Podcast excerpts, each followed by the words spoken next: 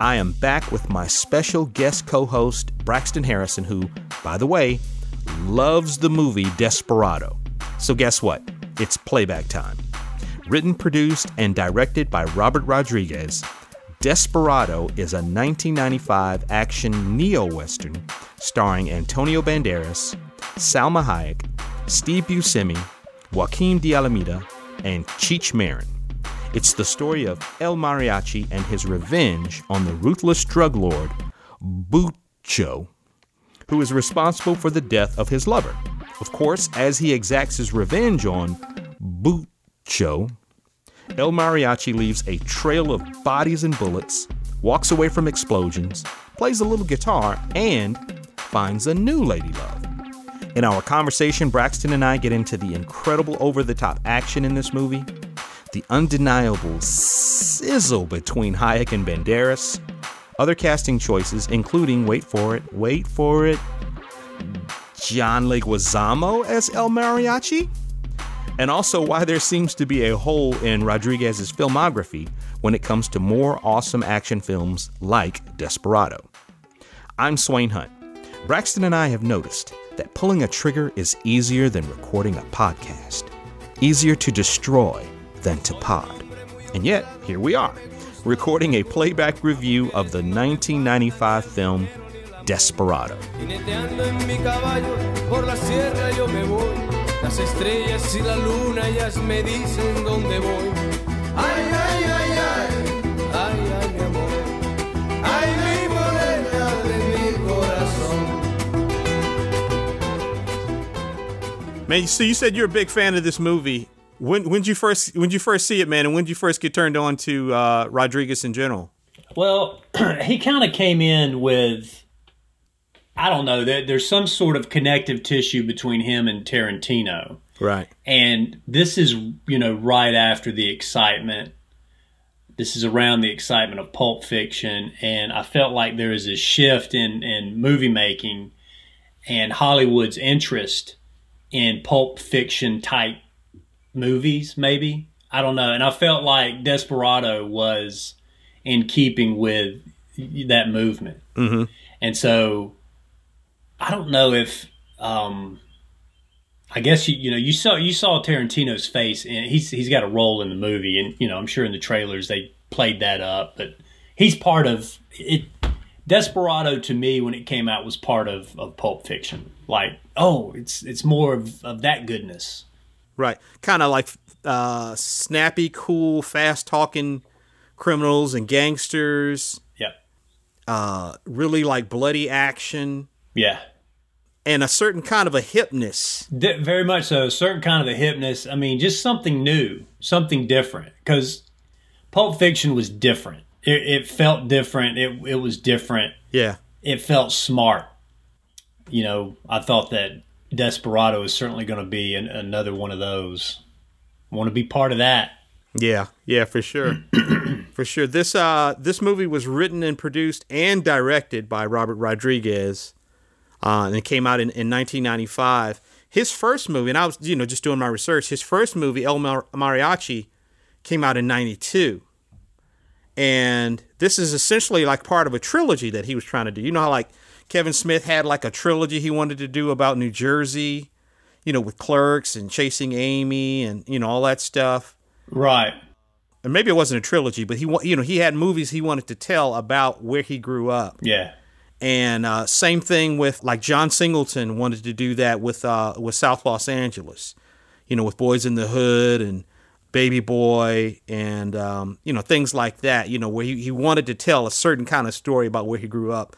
And this is supposed to be part of Rodriguez's trilogy with you know El Mariachi, Desperado, and then I guess concluding with Once Upon a Time in Mexico. Yeah, you know, and I, I wonder now that you say that, is does he feel like he successfully pulled the trilogy off? Because I felt like maybe it was just him finding fame as as a director. Mm-hmm. Maybe he lost the the thread of you know it because those three movies that you mentioned do not feel like a trilogy to me. They don't feel like there's a hard connection with like a part one, part two, or part three.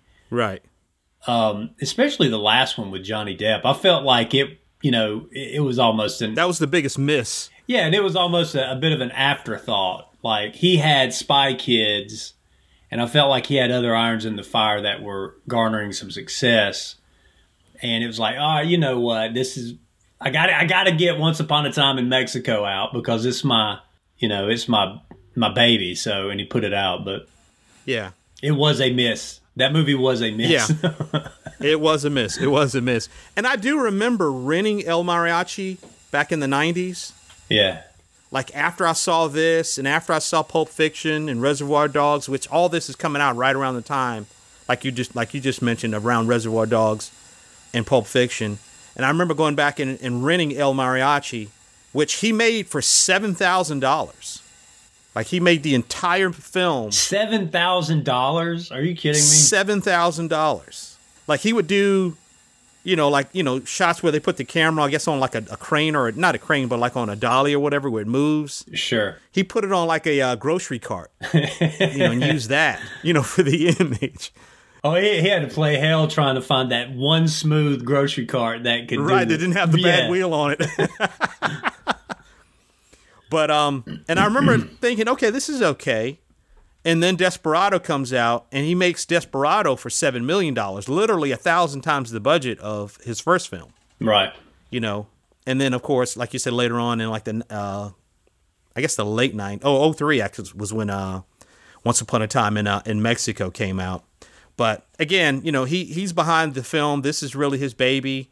Uh, he made El Mariachi when he was 23. I guess he was he was uh, 25 or 26 when he made uh, Desperado, and and the movie stars uh, Antonio Banderas as El Mariachi, the same character from the first film, although recast and he's seeking revenge on this drug lord Bucho Yeah. uh, f- for killing his lady his lady love. I'm looking for a man who calls himself Bucho. That's it. Me and Angela still to this day, my wife, we, we still quote that. Do you? Uh, yeah, I'm looking for a man who calls himself Bucho. There's another quote, and I do this with my daughters quite often, is uh, Antonio Ben. I can't remember what the scene was, but he says, and you had to go and do it the hard way. and I say that to my children all the time, you know, whatever they're doing, that you did it the hard way. That's awesome, sir. Yeah. and they're looking at you like you're crazy. uh, the movie also stars uh, Salma Hayek as uh, Carolina. if I'm not mistaken, this is the movie that um, springboarded her career, was it not? Yeah, yeah. She she became a much bigger actress, especially as far as American audiences. I think she'd done some stuff in on like in Latin film in the Latin film community, but she hadn't done anything in America. And so this was her big her big break and kind of made her a star and you know as far as American cinema is concerned, uh, playing Carolina. And then the the aforementioned Bucho Yeah. uh, is played by uh, Joaquin de Almeida. Yeah, I love that guy. I liked him. Uh, he's got a really cool voice. Uh, Fantastic voice. yeah, he was in one of the um, uh, Jack Ryan movies as the big bad. But um, he's kind of played this character many times. Uh, Joaquin plays it in, uh, I think, in uh, one of the Jack Ryan movies. He's played this exact same character in Fast Five. he was in one of the Fast Five movies. He played the same, this, literally this same character, and he played the same character on uh, the TV show Queen of the South. Oh wow. Yeah, which is a great show, and uh, the character's name is Epifanio. But yeah, he's he's been typecast as this guy, but uh, he's great. Uh, Steve Buscemi is in the movie. Cheech Marin is in the movie. He plays the bartender. Yeah, which Cheech Marin must be. He must have a close place in uh, Rodriguez's heart Yeah, because he's in just about everything he's ever done. yeah, yeah. He is, and it's always kind of fun to see him. Like I don't even think about Cheech and Chong and those old, you know, smoker stoner records that he that they would make. I don't even think about that anymore. Now I just think about him as this kind of uh, kind of a uh, day player Yeah, character actor yeah. who shows up in in these movies all the time. Whatever he plays, though, it, he's almost a, a a comedic character. Of, I mean, you know, he's he's not he. I mean, he's a gangster in in this role in this film, but he does not. You're not scared of him at all. You know, he's he's definitely. Well, he works for the gangster in the in the bar, but he's definitely down with the, with the dirty dealings. Yeah. Oh gosh. Yeah. Yeah. And as soon as you see his face, like you said, you kind of laugh and you kind of smile, like you're happy to see him. You're like, okay, all right, it's gonna be some fun stuff going on because yeah, Cheech Marin is here, and then Quentin Tarantino plays uh, pickup guy, and uh, and I don't know if this is maybe the first or second time I saw Danny Trejo. Yeah, this might, if I'm not mistaken, this might be Trejo's uh, role that propelled him to. And you know what? I was looking at him. You know, we watched this movie as because we we're going to record it, and I'm looking at Danny Trejo, and you know, he's a hard man. You know, he's got a hard chisels, chiseled, you know, uh, face. Yeah. And but he was kind of handsome, you know, back then. He's built, you know, thin. Yeah. Yeah. But yeah, this was even back then though. He he looked like somebody you would not want to. Yeah. Yeah. And I I want to say, you know, he's got the tattoos, like you said. He's all you know, cock diesel. And uh and he's got that stare. You know he's got a real hard stare. Yeah and, and he's dialing uh, using a payphone with with dialing the numbers with a knife. With, I, I mean come with on. the knife yeah. with the end of the blade.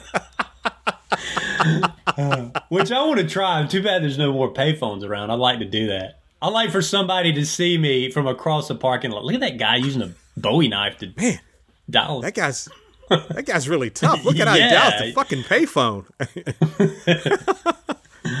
Yeah, uh, and he actually shows up again, uh, or, or he actually um, uh, collaborates again with Rodriguez in Machete. yep You know, where which he starred in. Have you ever seen that movie? No, um, I I want to see it. I can't believe, honestly, now that you asked me, it just is a testament to my life. How you know, I'm, I'm there's, and not only that, but just entertainment in general. You know, there's all kinds of movies. There's all kind of great movies to go see. Right. And normally, if if there wasn't so many movies, I would have seen Machete by now. But I haven't. I do want to see it. As a matter of fact, I'm probably going to watch it tonight. It's hilarious. It is absolutely hilarious, and uh, and it's outrageous and over the top, like a lot of Rodriguez movies. But he is the ultimate badass in in the uh, in the movie. But I remember, man, me and my wife saw this in theaters when I was rewatching it over the last week because I watched it like in two parts. I watched half of it in D.C. and then I watched half of it when I got back here. And when I was watching it, my wife was like, "Didn't we go see this in theaters?" I was like, "Yeah, we did." And she's like, "Oh yeah, I do remember. I do kind of remember some of this stuff." And and this, like you said, this was around the time when, you know, there were new things happening in cinema. You know, the Tarantino infusion was affecting everything. You know, people were, you know, starting to write, you know, their characters to be, like you said, smarter, Yep. um, more uh, pop culture awareness in their scripts. You know, gangsters who are talking about mundane things before they go do these extraordinarily, you know, commit these extraordinarily violent acts. Yeah. Um, you know, all of that stuff, and really just you know the filmmaking itself just felt like fresh. It felt new. It felt different from what we had seen in the '80s, from like kind of more the Spielberg and the John Landis, and from you know those kinds of folks and it felt different in a criminal from like a crime fiction perspective you know his his approach and and by association rodriguez felt different from like the crime fiction of like uh scorsese or somebody like that who'd worked in the 70s and 80s you know what i mean you know just felt different but Well, there's something about like Rodriguez. He he. Of course, there's there's this element of camp that's yes that he reaches for when he makes these narrative these stories. and he and he wholly throws his arms around it like he he's not not trying to do it it's not by accident it's not funny uh, not on purpose it's absolutely supposed to be on purpose But it's not so far into camp that it's just, you don't watch it and just you know unless you're just a horribly cynical movie watcher. But you don't watch it, you don't go, "Oh, this is just a campy movie." I mean, it still takes itself serious enough, but like you've got, you know, physics. They're not working. The, Robert Rodriguez physics and and regular physics are, are two different things. And you know, the gun sounds different. The gun, you know, they I guess they put in sounds of you know the clicks of a gun as you're messing with Mm-hmm. it after what is that called Dolby is that Uh, Foley, Foley. Foley right Uh huh. um, but yeah you know you shoot somebody and he flies up in the air and then you you know load him up and uh but I think I feel like Rod- Rodriguez is there's there's a element of a 14 year old the, all the good things of of four you know the the fun stuff of action that he's playing with. And you know he he he does this with a lot of his movies. You'll see these weird things like a girl with a machine gun leg. Right. These guys with all right a guitar case. Is actually a rocket launcher. And i mean you almost can want to sit in the room while he's coming up with this guy th- this stuff and sharing it with his guys uh, you know at, at the the meeting for the movie. Like hey this is In, in, in development and whatnot. yeah, this is what we're gonna do. We we got a guy here who can um and it's funny, you know, we're watching the movie and and and there's this one fight scene at Bucho's place and you know, as I'm watching this, I, I wrote it down so we can talk about it and get your impressions. I thought, was he doing a red herring with this character? But it was the guy who fought Christos. Mm-hmm. And Bucho said, if he can beat Christos, then, you know. But there was something about that guy that I'm like, okay, th- is this going to be some, is he going to turn on Bucho? Because he seemed like uh, Right. a character that you would uh, have sympathy for or something. Then he gets his leg broke or whatever. And, but, you know, when the scene comes and he shows up again, he's dispatched, you know, Instantly. instantly. But but it's almost like wow, that was a that was a weird focus on that one guy that uh, Rodriguez put on there. um, and I just think it was Rodriguez just throwing things into uh, a movie that is just fun, you know. Right. I thought the same thing when they showed that. First of all, he was like a handsome guy, and then he was kind of innocent looking. So as an audience member, you immediately kind of like him. Yeah. And then he gets his leg broken, but he does defeat Christos. Yeah, and you think, okay, he's he's got something. Okay, so maybe something's going to happen with him after the fact. yeah, he's and then when he shows up, when they when they're trying to get the jump on uh, on uh, El Mariachi later on, and he's like on a roof or whatever, and then he just shoots him, and it, that's it. That's it. Yeah. And it's like, okay, what was what was the point of all like you're saying all all of the focus on this particular character? I think they actually maybe refer to that as uh, Chekhov's gun, where it's like, okay, if you focus on something, you have to pay it off later. If you don't pay it off, then it feels a little. The audience kind of comes out of it like, well, what was that about? You know. yeah. But um, but I, I love man, you know, like you were talking about the uh the, the camp and the uh especially as far as like the over the top action, like the scene in the bar where he comes to the bar with uh, Cheech Marin's bar, and he's behind the bar and they're shooting at him and he's dodging bullets and he's capping them off one by one. Swain, Swain, he's shooting like this, like Yeah, yeah, And I know that the listeners can't see this, but imagine flinging your pistol yeah, as you get a shot, and it's it's almost like something you saw in like old classic westerns, you know, where they're right. They're flinging a shot. But anyway, I He's, he's literally shooting like we would be shooting when we were playing cowboys and, and, and Indians or whatever as kids, where you were like, ah, ah, ah, ah, ah. it's like only he's killing dudes, you know. yeah, But that one guy, he's behind the bar on his back, and that one guy jumps on the bar and gets ready to leap on top of him, and he puts his feet up and like kind of airplanes him, yeah, and then pushes him away, and then shoots him while and then shoots him as he's flying away. Yeah. And you, if you look closely, you can see the cables behind him pulling him back. Don't look, don't look too close, man. Don't look too close. But you know, one of the things I thought that was really dope was the whole setup sequence where Steve Buscemi walks into this bar. I forget the name of the town. Buscemi walks in this bar, and it's you know it's full of you know these kind of uh, uh, uh, Mexican bad guys, or guys who definitely you know are of ill repute. right, not like these great guys you got back here. These great guys back here, yeah. and he's just this kind of weird, kind of goofy gringo, and nobody's really paying him much attention yeah, until he says Bucho. Bucho. And then all of a sudden, everybody wanted to pay attention. And the whole setup where he's describing this this really bad guy. Oh, he's the biggest Mexican I've ever seen, and you know, and he comes in, he pulls out this hand cannon Yeah, bigger than any hand. biggest hand cannon I've ever seen. And you ever and you notice during his uh his his dialogue or his, his exposition, Uh huh. he the music is like it's like it's it's like Robert Rodriguez is in the background, and as soon as Buscemi says key things, he'll crank up the sound of, of the soundtrack. Right. And what was playing? I think it was it was either Roger and Uh, the brown, Gypsies. brown, brown. Yeah, it was either that or um no, Pass the Hatchet was playing when Quentin Tarantino came in, but it was another Right. Right.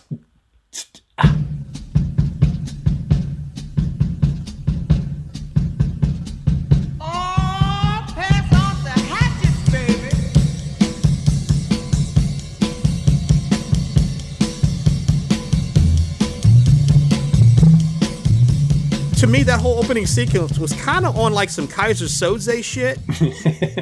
you know, because he's, you know, his face is in, in shadow, and you're like, maybe that's not Antonio Banderas. Oh, maybe yeah, that's somebody yeah. else. yeah. You know, it's like you, you, you know, he was so mysterious, and they were so, sh- you know, the figure was so shrouded.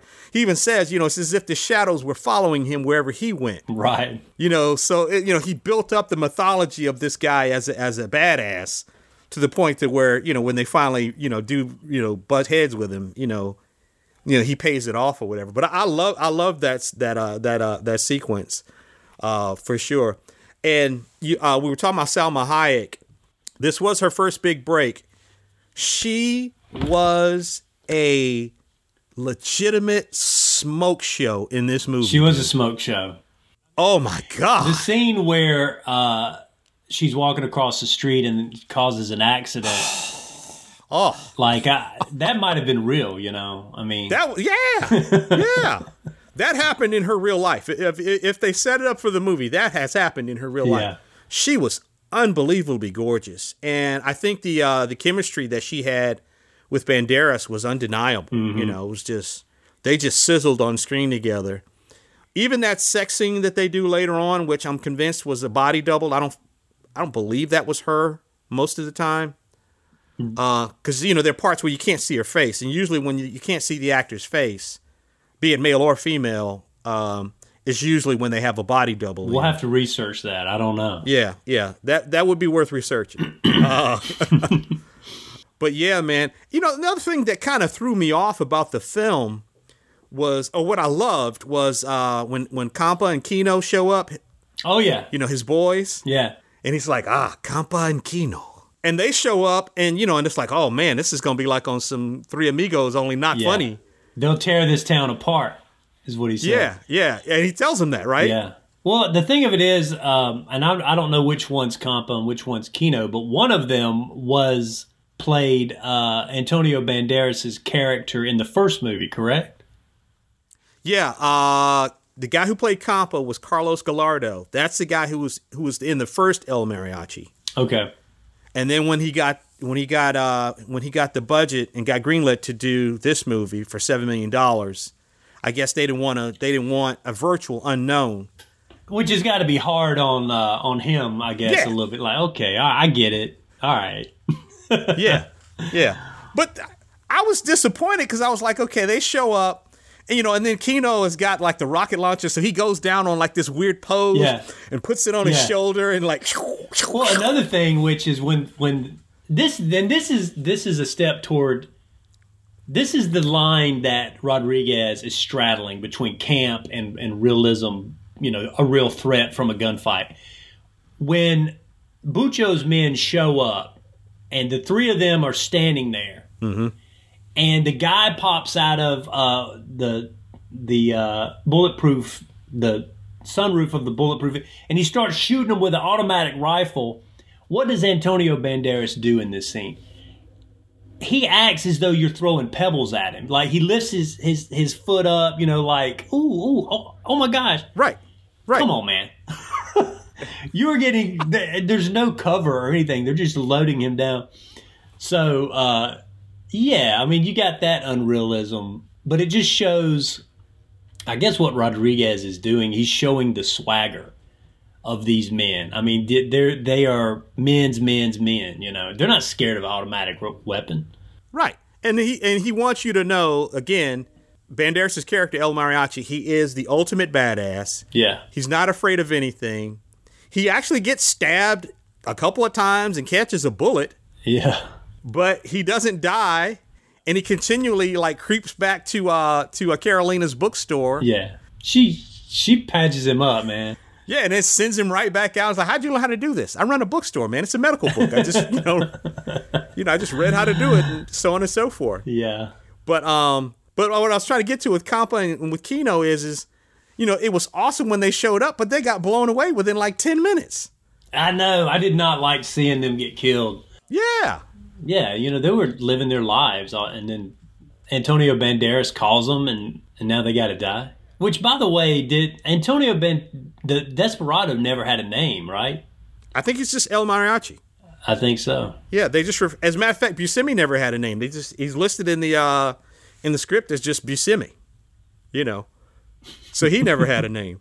But even with that, like even with Comp and Quino getting murked, the same thing like with Buscemi, where at least we spend the first, I guess, third to half of the movie with Buscemi, and then he gets stabbed by uh, Danny Trejo's character, That's right. and then Trejo's character, you know, shows up with the knives, and, he- and you think, okay, he, this is going to be like like on like he's going to be like Bullseye, like in some Yeah. badass who can throw. That was a great scene, by the way. it was fantastic. Yeah. But then he ends up getting killed, you know, uh, at the end of the at the end of the sequence, and um, but and so you know, ultimately, that Banderas, uh, El Mariachi, and Carolina, they're going to survive no matter what. They're going to live to the, see the end, and and you know, Bucho. Bucho's going to get it. You know, Bucho's going to get it at some point. He's Yeah. he's so despicable. You you know he's got to go. He's got to go. I think this was the first movie, you know, and I'm probably in 95, I guess I'm 20 something, 25, 26 years old, something like that, 27. We were married, so no, probably 28.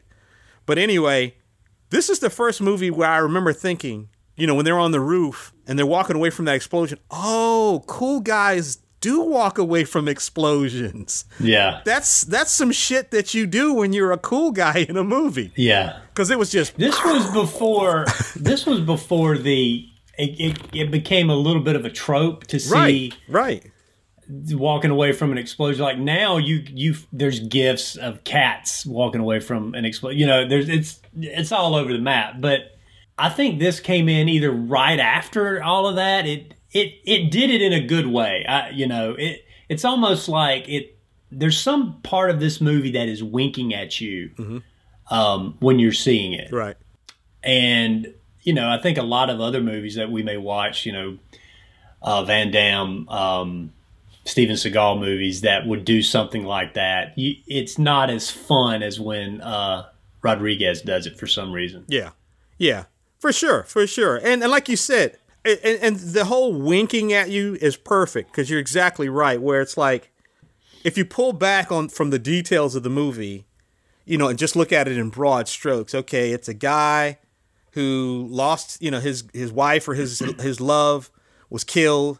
He's getting revenge. The bad guy's completely despicable. He runs the town. Everybody's afraid of him you know, the badass hero hooks up with this girl who's connected to the bad guy, and then ultimately he's got to have a showdown with all the. He's got to plow through all the bad guy's men until he gets to the uh, you know his ultimate showdown with the bad guy.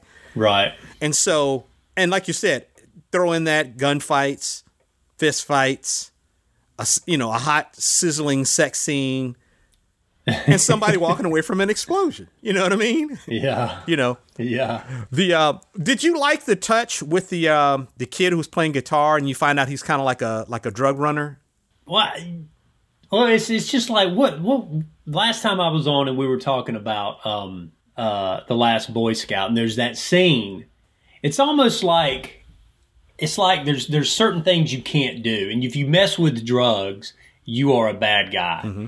And no matter how much killing you're doing, no matter how much you know you you sexing up all the the women's and and you know all no matter all this stuff if you messing with drugs swain that's we you know that is the audience's cue to know that you Are a bad person. are are doing bad stuff so i think that once we saw the kid doing that, and we saw the outrage Antonio Banderas' character had for it. It's like, okay, he he's a man's man. You know, he he ain't putting up with the drugs. He ain't putting up with with this kid. And then you know, they they returned to that kid when the kid got shot. And so it's like the movie all of a sudden got serious. We gotta get this kid. Yeah. Now, never mind this this goofy gunfight we all messing around with out here. He he actually caught a bullet. We got to get him to to the hospital to get him patched up. You know. Yeah. So they used they used the kid in um, I guess in ways to direct the audience on on you know who's who's bad you know when's when's it what's the real things that matter you know Right. I guess it's something you got to have And I didn't remember from, you know, when I saw it the first time, I didn't remember that the kid was trading guitars and that they were hiding the uh, the dope in the guitar. Like I didn't even remember that when I saw it. I was like, and like you said, it's an immediate cue. It's like, oh, you're using children. Oh, so yeah, so you are a piece of shit. So Yeah. we definitely gotta. So now you really see just how low these these these these these guys can go in terms of uh in terms of their their dirty dealings. And like you said, when the kid caught a stray, I was like, damn. Y'all shot a kid? Damn. You know, and Com- Campa did that man Campa's the one that with that automatic with that. uh spraying it around like the way he was yeah man yeah, he did that yeah. Unfortunately, so. You know, some interesting casting uh, trivia for this particular movie, man. Apparently, they had actually cast uh, Raul Julia as Bucho. was he not dead at this point when did he pass He died while it was in development. Like they Right. they cast him, and he was their first choice. And so that's when they went to uh, Joaquin uh, de Almeida and replaced him with that. But Jennifer Lopez auditioned for Carolina. Hmm. I like Salma. I, I'm Salma Hayek. She she sealed the role. I can't see past Yeah, anyone else doing it but Salma. yeah, yeah. I mean, And as a matter of fact, like it was not until this re rewatch of the movie, Uh-huh. And then you you know as we're looking at all the details of the movie, you look at the the actors' names and the role, what was it, and you see it written, and it's Carolina, like you know, like South Carolina. So now I'm wanting to say Carolina, Carolina. Yeah. you know, like it's suppo- supposed to be said. Yeah, yeah. But it's a beautiful name, you know, like and Uh. it sounds more elegant with the Ina instead of the Ina, where it's like, oh yeah. yeah. yeah, this is this is somebody that you this is the right way you say this. Yeah. yeah.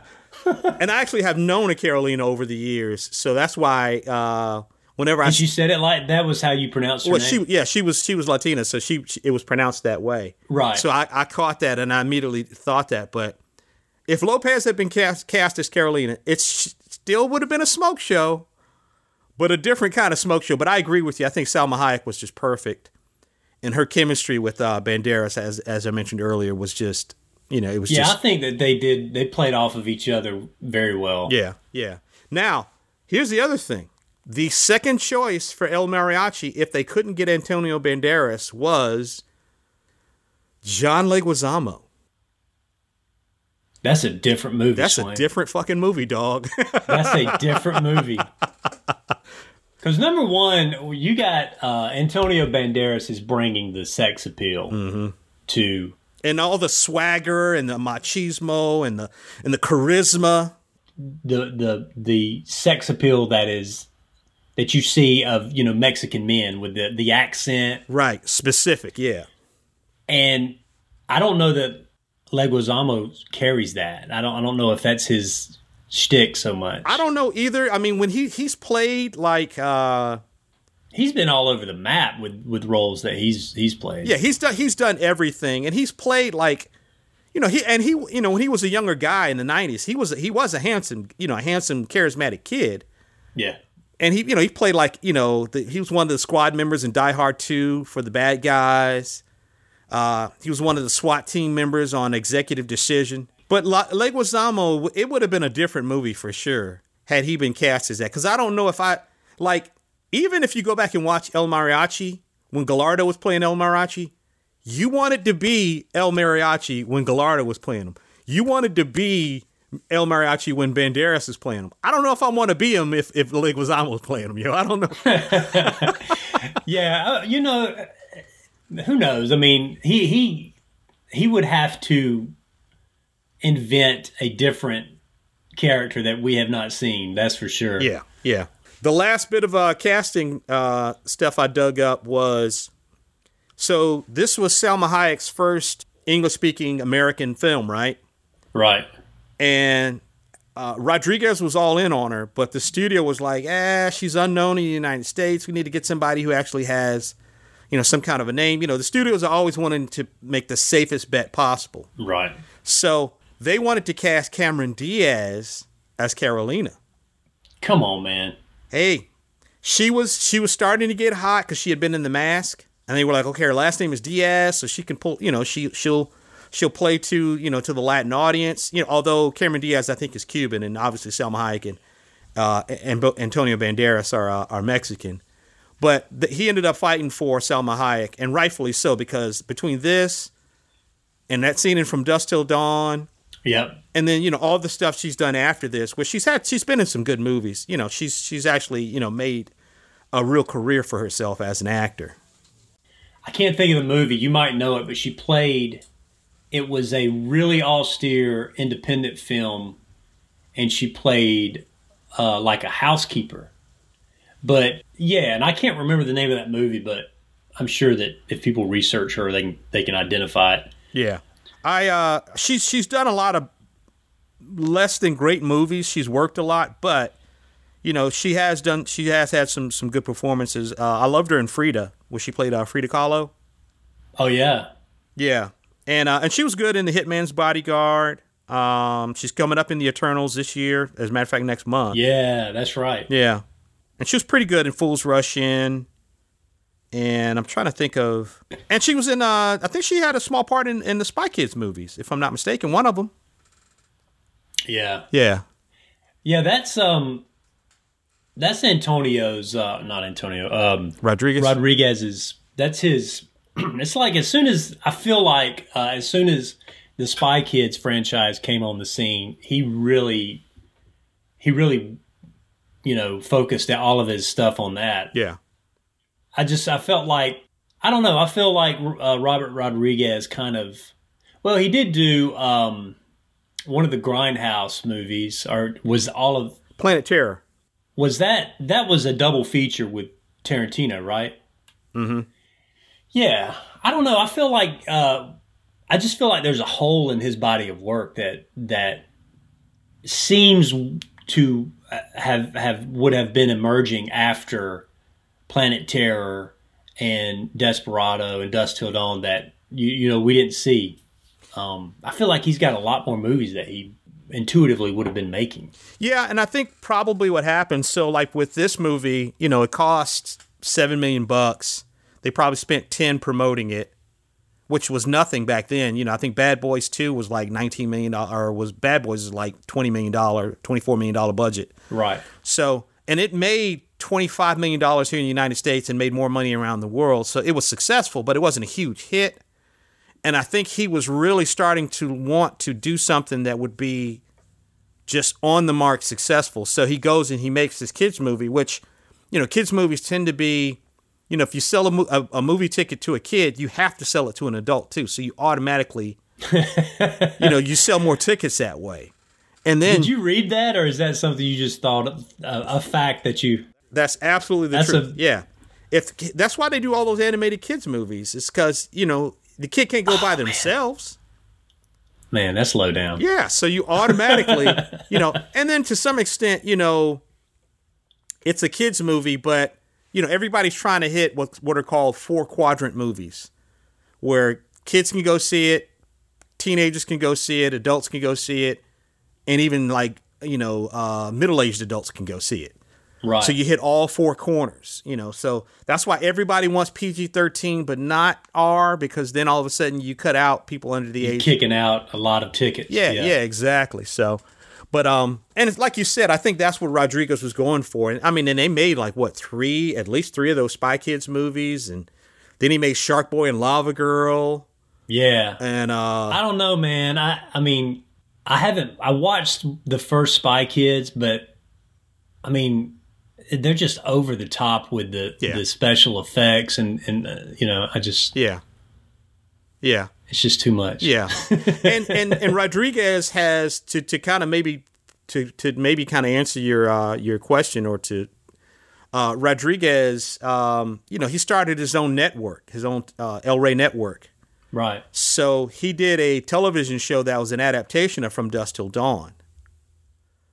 Which is on Netflix now, right? I believe so. Yeah, I think they did two seasons of it before it before it ended, and then he did. Which and and and just from from looking at the episodes, it's a retelling Mm-hmm. of the movie. It's not like the movie happened and this is that band of vampires somewhere else. Yeah. Right, right. I think it's the movie, but only broken up into smaller chunks with other things that kind of happen in between. And I want to say maybe he did an El, El Mariachi TV show as well. The point being, his he he definitely seemed like he was trying to kind of create his own kind of empire, like a Tyler Perry or uh, something like that. You know, he was trying to really he wanted to control and do all of his own stuff. Hire, uh, you know, uh, Latinx people to work on the films and the productions and whatnot, and really control it. And so, like you said, there seems to be like, and, and I guess that's one of my one of my only real big criticisms of the movie was is the script needed some work for Desperado. At times when it's not intense and there's not danger and peril, you know, looming, Yeah. it got slow and like, okay, what are we doing? What? Why are we talking? Why are we having all these conversations? And they just, you know, it didn't quite work in some, in some places like that. So it seemed like the script needed more work. But um, I do think that you know it would be cool, and I think that's one of the reasons why I liked uh, From Dusk Till Dawn because it was Tarantino's script, but it was Rodriguez directing it. Right. So you got all of that dynamic realism you were talking about earlier, and all of that kind of like, you know, like the cock gun, you know, in, in From Dusk Till Dawn, and Yeah. you know the but The, uh, you've got Quentin Tarantino's uh, dialog Mm-hmm. and his narrative and direction for the narrative. yeah, and sense of characters, and you know, even because even in that movie, even you know the Harvey Keitel character and his family, and and them kind of interacting with the bad guys, and Yeah. and then the fact that Richie, the Tarantino, character in that movie. You know, he was kind of off in the head and was, you know, Yeah. get violent and brutal Yeah, those are those are definitely seeds in a good story uh, that that you're like, oh man, I got to find out what happens with this dude's family. I got to find out with this crazy younger brother. What's he got going? right, right. The, yeah, those are, are are definitely a more deft hand at storytelling. Uh, whereas, you know, Rodriguez's story was just guns akimbo. Yeah, yeah, like like, right there, uh, for sure.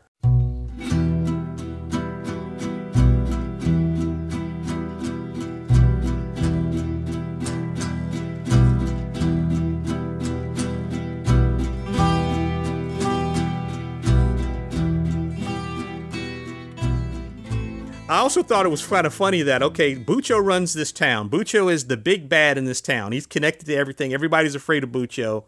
Bucho's paying everybody. He's controlling everything. right.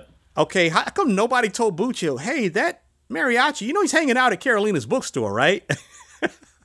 you know, I know it, it, it can't be that. I think everybody is watching Carolina's bookstore. Frankly, I Yes, mean, because yes. you know Carolina, uh, yeah, and it's funny. Like after the right after the scene where they're hiding from Bucho, they had just burned the bookstore down. right. They're hiding on the rooftop, like fifty feet. You know, right over. You know, Right. They're not really hiding anywhere. Right, right, right, right, right. And even he even has a chance to shoot Bucho in the back right. and and and and and, and decides not to do it and I'm like, okay. You don't really want revenge. You like you're like on that tip where I want to see you beg for your life with my gun in your mouth. You know, so uh, you know, I, I guess that was what uh what his motivation was, but Should should we talk about? Should we wait for another for a Dusk Till Dawn where we're taking a taking a look at that movie, or can we talk about now the groin gun that showed up in this movie, That's what I- and how in the world does that gun work? Like, if you look at the mechanics of that gun, it's like, wait a minute, the revolvers don't even cover the barrel. What is that? How does that work? Does Hey, that just man. look like a piece of junk? Are you just trying to look like junk? You that know, or- goes back to your Robert Rodriguez winking at the audience like yeah. you know, okay, you wait, forget about the rocket launcher in the guitar case or the machine gun in the guitar case. I'm going to show you a codpiece crotch gun Yeah. and figure out how it works. Yeah, just figure out how it works. And in this movie, they never fire the gun; they, they just show it to you, and so you're kind of like, okay, this is phallic as hell. And then Talk about it actually Chekhov's gun. You get to see it in Dusk Till Dawn in action. in Dusk Till Dawn, know. yeah, they actually fire the gun. Was like uh, Tom Savini's character, Sex Machine, uh, actually shoots it. So, uh, but yeah, that was hilarious. But yeah, man. And um, another thing I found out about this movie, uh, doing some reading, is that Rodriguez and Danny Trejo are cousins. Really? Like first cousins or down the road? I don't know, I think it's first cousins, but they didn't know each other before they worked on the film. And Trejo said that uh, you know some of his family from San Antonio came down to visit him while he was working on on the set, and he was showing them around, and they were like, "Hey, that's your cousin right there." And he's like, "What?" And then they found out how they were related, and now they're like, you know, they're super close, and they're you know like, Yeah. but they didn't realize that they were actually related to one another. Uh, I don't know uh, Trejo's story, but I I think I had read years ago that I mean he's one of these guys that he, he he's not coming from some school of acting. No. you know he was discovered. You know, like I don't know if it was in prison or you know li- living a hard life, but um, I mean he they're like, look, we got to put you in front of a camera, dude, somehow, some way yeah, and you know them tattoos is real. They they know they know, no peel on stick on tattoos. I mean, yeah, you know, and there's some there's certain tattoos that you see on people that are like, all right, he's he got his favorite thing, you know. And then there's some tattoos that are like, this dude is walking a walk, you know. this guy's living a specific life, yeah, yeah. and he's got them. You could you could definitely tell, and I think he did do some prison time, but you can definitely tell like his hardness. And I mean, you hear him now; he's almost like Mike Tyson in a way, where you know you could pull up on YouTube, you know, a supercut of Mike Tyson just knocking motherfuckers out like instantly, just ferocious, right? And same thing with Danny Trejo, where you know you see him play all of these really badass criminals and uh, just really tough guys. And then you hear him now because you know he's in his sixties, maybe seventy now, Oh yeah, yeah, he's old. and now. he's you know he sounds sweet and kind and kind of like a, like a cool uncle. Mm-hmm. And uh, he's got this restaurant that he opened up in uh, in Los Angeles, out on the on the West Coast. I think he's even on cooking shows and stuff here and there. Yeah, he just seems like a like a like a real sweetheart. But I guess in time, you know, we all kind of lose, you know, the piss and vinegar in our belly of Yeah, you know wanting to. I mean, kick you know, I'm not robbing banks like I used to, and you know, knocking over liquor stores. you got to put that down sometime. You do, man. you do, you do. um, and I think one other thing about this movie that I thought was interesting, because again, they only gave him a seven million dollar budget. You know, and this was his second feature film. You know, and he basically hustled it up after he did uh, Rodriguez, after he did El Mariachi. But they had a, a short budget, so all the scenes with uh, Buscemi and all the scenes with Cheech Marin were shot in a week because they only had them for a week. Yeah, So if you if you see the sequence in the bar where he you know he comes in the bar, and then they have the shootout. Some of the stuff where like Cheech Marin is crawling around on his hands and knees by himself, all that was shot separately. He was like, okay, they shot a bunch of stuff just to make sure they got that that stuff done, yeah, and then the stuff where he was actually interacting with the other principal actors like Quentin Tarantino and uh and uh and Banderas. Uh, you know, my favorite scenes from that whole movie, and the ones that are I'm most fond of, are the scenes from the bar yeah, because it's it's it's edited, and like I like we were talking about the music. You know, the music is integral to like, you know, as Quentin Tarantino's telling this this joke. You've got uh, Roger and the Gypsies Pass the Hatchet playing in the background, and then you know the joke is going. Man, if I was telling a joke and I had Roger and the Gypsies playing in the background, yeah, picking up steam as I'm getting to the climax of the joke, I mean that joke's going to really go over. yeah, you know? yeah, yeah, yeah. Um, I think uh, the strength of, of Rodriguez as a director and his editing sense sensibilities came came into play with all of that stuff in the bar. I mean, the bar scenes are, are my favorite. As a matter of fact, you know, it's just now I'm coming to that realization. I, um, I think that's the strongest part of the movie is is all that stuff in the bar. Yeah, I would agree. And also, too, you know, this movie is dubbed as a, like an action neo western. So Yeah, you know, tough motherfuckers walking in a bar, and then the whole place gets quiet, and he's got to have a standoff with another tough person. and, Right. you know, Yeah. and the bartender's like, you know, hey, don't come in here trying to tell me how to run my fucking bar. You know, like those kinds of exchanges are classic for the Western genre. And so it, it reads immediately, you like you're just waiting wow. for yep. for trouble to to you know to to kind of pop off or whatever. But going back and watching this movie, like I said, you know, I, I have always been like you know uh, a fan of uh, Rodriguez, kind of as like a cult personality. You know, this, all the stuff with his own network. And you know, and telling these stories about communities that he's from and people, you know, that he would seem to have known. I have always been a big fan, but I do think rewatching this movie, like of the quote trilogy, I guess, like you said, if it, if you can loosely call it that, Sure. This is definitely the crown jewel uh, of those movies because the first movie, you know, you see him kind of doing, you know, this kind of plucky director, you know, kind of doing all the, you know, guerrilla tactics to get the movie made. Right. But at least in this one, he has a budget where he can actually do some stuff and hire, you know, hire, you know, uh, credible uh, uh, craftspeople and technicians to really bring his vision to life. And like you said, even though I didn't know it at the time until Tarantino showed up in the movie, you could feel that implied connective tissue between what Tarantino was doing and what Rodriguez was doing. And I think they're actually buddies in real, in real life too. You know what? They must be, and I, I don't know. It's like that somehow or another they recognized each other and the tones of their movies or whatever. But mm-hmm. you know, when you think of Rodriguez, and somehow or another in the back of your mind, you're thinking of Quentin Tarantino. And honestly, when you think of Quentin Tarantino, well, I don't know. He's he's he's starting to. He's he's at this point he's more like a um, Scorsese. You know, he's huge, but Yeah. you know, back then certainly they were they were very much alike. Yeah.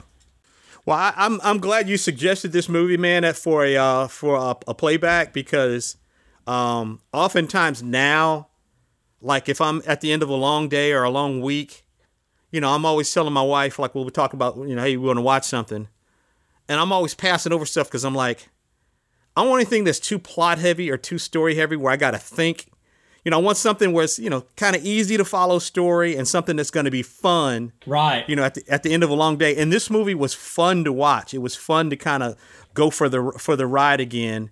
And, um, and it goes by quick. yeah, yeah, it definitely does, man. So this this this was definitely a uh, a good choice. We got to talk about the, what what is it about when you sit down to watch movies? How often do we go to movies that we've seen over and over versus something that looks really good, you know, and, and and the promises are there that it's going to be a great movie, but we always wind up going, ah, you know what? I, I think I'll watch Jaws for the forty fifth time, you know, or something like that. I don't know, man. I don't know what it is. Um, Adrian and I had actually talked about, and we just abandoned it for some reason. Um, doing a, an episode of what we would call comfort movies. Movies that you know you would put on or that you would watch that you have seen a bunch of times, but part of the reason is because you know you you're waiting for that scene or or this scene um, to come on. And he's like, oh, It's like chasing the high. kind of or way or it's just you know it's just like a oh yeah this is that part right before the part where that happens or whatever Yeah. and so you're kind of anticipating it and you can't wait to get to this other part or whatever or even in, in a movie that you really really like there are parts of die of die hard where i'm like okay Oh, that's definitely one. Yeah. but there are parts in that where i'm kind of like okay all right i want to get through this part because i want to get to the next part i want to get to the part where where where hans opens the elevator and he says now I have a machine gun. Ho, ho, ho. you know what I'm saying? right. Yeah. I want to get to where, you know, he tells Ellis, you know, shut your fucking mouth, Ellis. Hans, Ellis, he doesn't know who this you, you are. I know what kind of man you are. Yeah. Like, I want to get to that. You know, it's like, hey, John, what are you talking about? Oh, buddy. yeah. I love Ellis, man. We need more Ellises in this world. Man, Ellis got fucking. I, the best part of that scene was the realization when Ellis realized, oh no, Yeah. this is you you almost want to do that overdub that that uh that you would do in uh they do on those uh those those videos where it's like and it was at that moment he knew he had fucked up. yeah.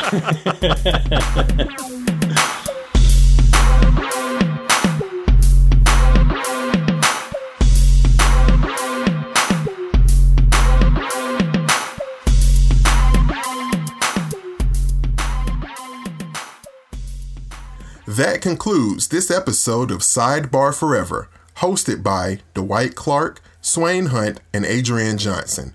You can find us online at sidebarforever.com. Any emails or questions can be directed to us at sidebarforever at gmail.com. And also, subscribe to us on social media. You can find us on Facebook, Twitter, YouTube, and Instagram. Sidebar Forever is copyright 2020. Dwight Clark, Swain Hunt, and Adrian Johnson.